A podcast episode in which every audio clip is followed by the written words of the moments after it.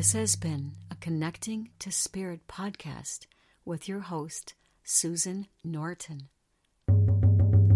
If you like what you heard, visit us at connectingtospirit.com forward slash podcast for more listening adventures. Blessings. Oh.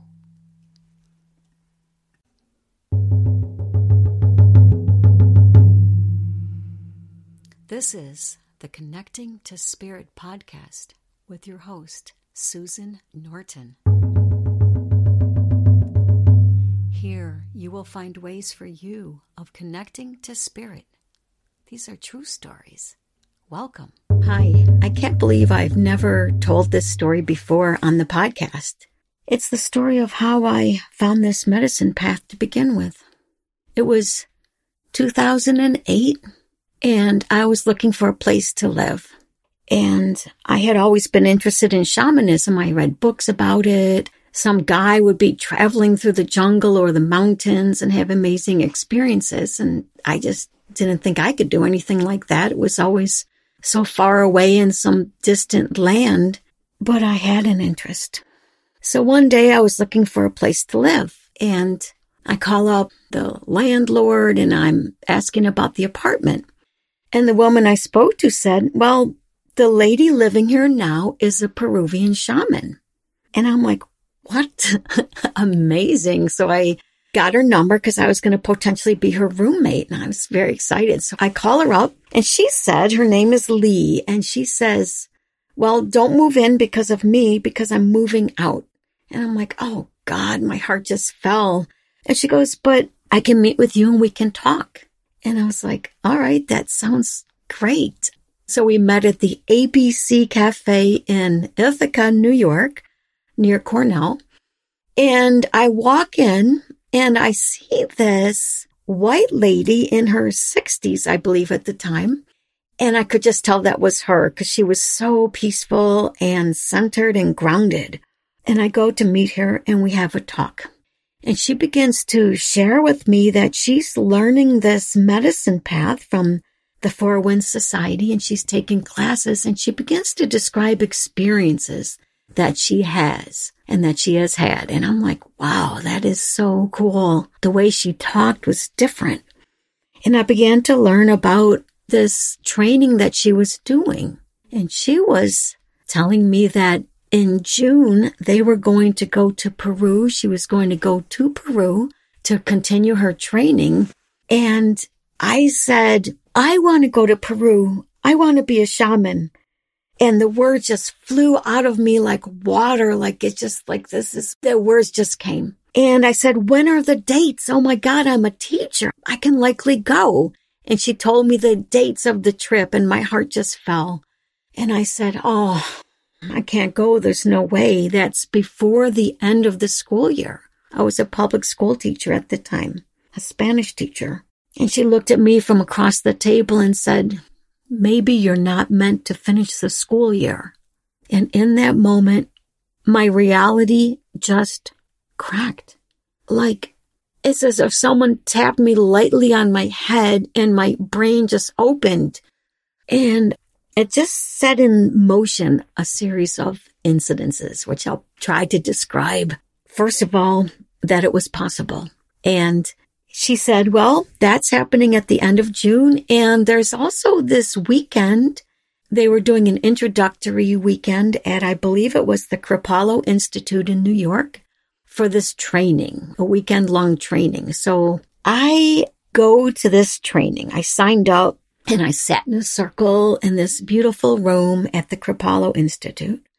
And I was so excited and filled with light. And she told me later she thought it was funny that I didn't even recognize her. It's like I didn't even know who she was because I was so excited about the training. So just during this brief training that lasted several days, one of the things we learned was called a decoupling technique to bring people into a place of balance and stop the fight or flight response. So they taught us how to do this and we were working with partners and I was with my partner and my eyes were closed and they said you put one hand under their heart, one hand under their second chakra and you talk to these archetypal animals that were living in their chakras and bring the heartbeat down to that of Mother Earth. So I began to do this technique and I could feel that the energy of this person that they had indeed dropped their heartbeat down to that of Mother Earth. And I felt it 100%. I'm like, oh, that feels good. That feels complete. So I began to slowly slide my hands out from under the person. And I looked down and there was white lights coming out from my fingertips. And I was like, wow, I'd never seen that before. I'm like, wow. And also everyone in the class had gone silent. It's like the entire room of people had stopped talking and was looking at me. I didn't even know that they had stopped and they were watching this. And I just thought it was so interesting and exciting. I'm like, oh, okay, that, that worked. So powerful. I guess they had finished before me and they were just watching me. It was so cool.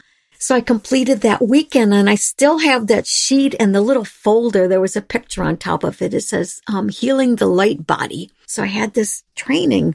Now I am convinced. I'm like, oh my God, I have to do this training. This is very expensive training. It takes, at that point, man, it took years. And they were going to Peru in June for a, I think it was called the Via Illuminata training and journey with Alberto Villoldo and shamans in Peru. So I remembered what my friend Lee had said. So I go up to the principal and well, I looked at the schedule. I was a Spanish teacher. I had to administer the Regents exam in Spanish. And I looked at the flight schedule and when the dates of the trip were. Yes, the trip began before the end of the school year. And I realized that the exam, the state huge Regents exam that I needed to give these young people was a day or so before I had to like leave on the flight. So I looked into it and I went to see the principal and I had a conversation. I'm like, I would like to go to this, to Peru, because I was a Spanish teacher and I want to do this healing energy work training. And I presented this possibility that if I was to administer the test and do all my work before the end of the school year, that I could potentially leave.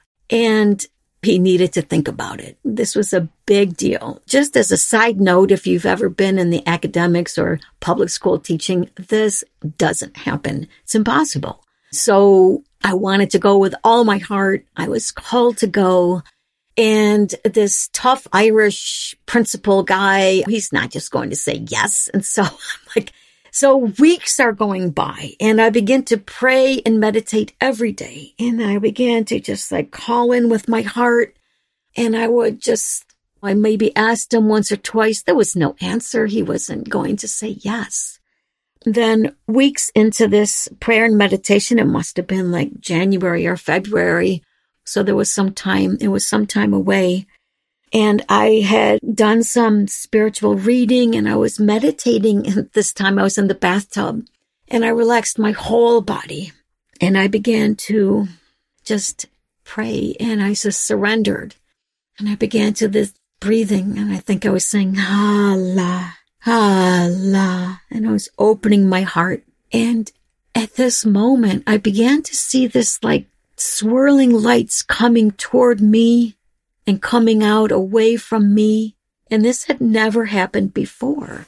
So it felt really good. And I was like, today I'm going to ask him. I have to get my courage together. I'm going to ask him. I'm going to ask him if I may go. So I go to work and I walked into his office. I got to work early. I walked into his office, knocked on the door, and he says, Susan, interesting that you're here. I just signed the proposal and you can go to Peru if you get all of your work done and do all of this loose ends, if everything is 100% done, you can go.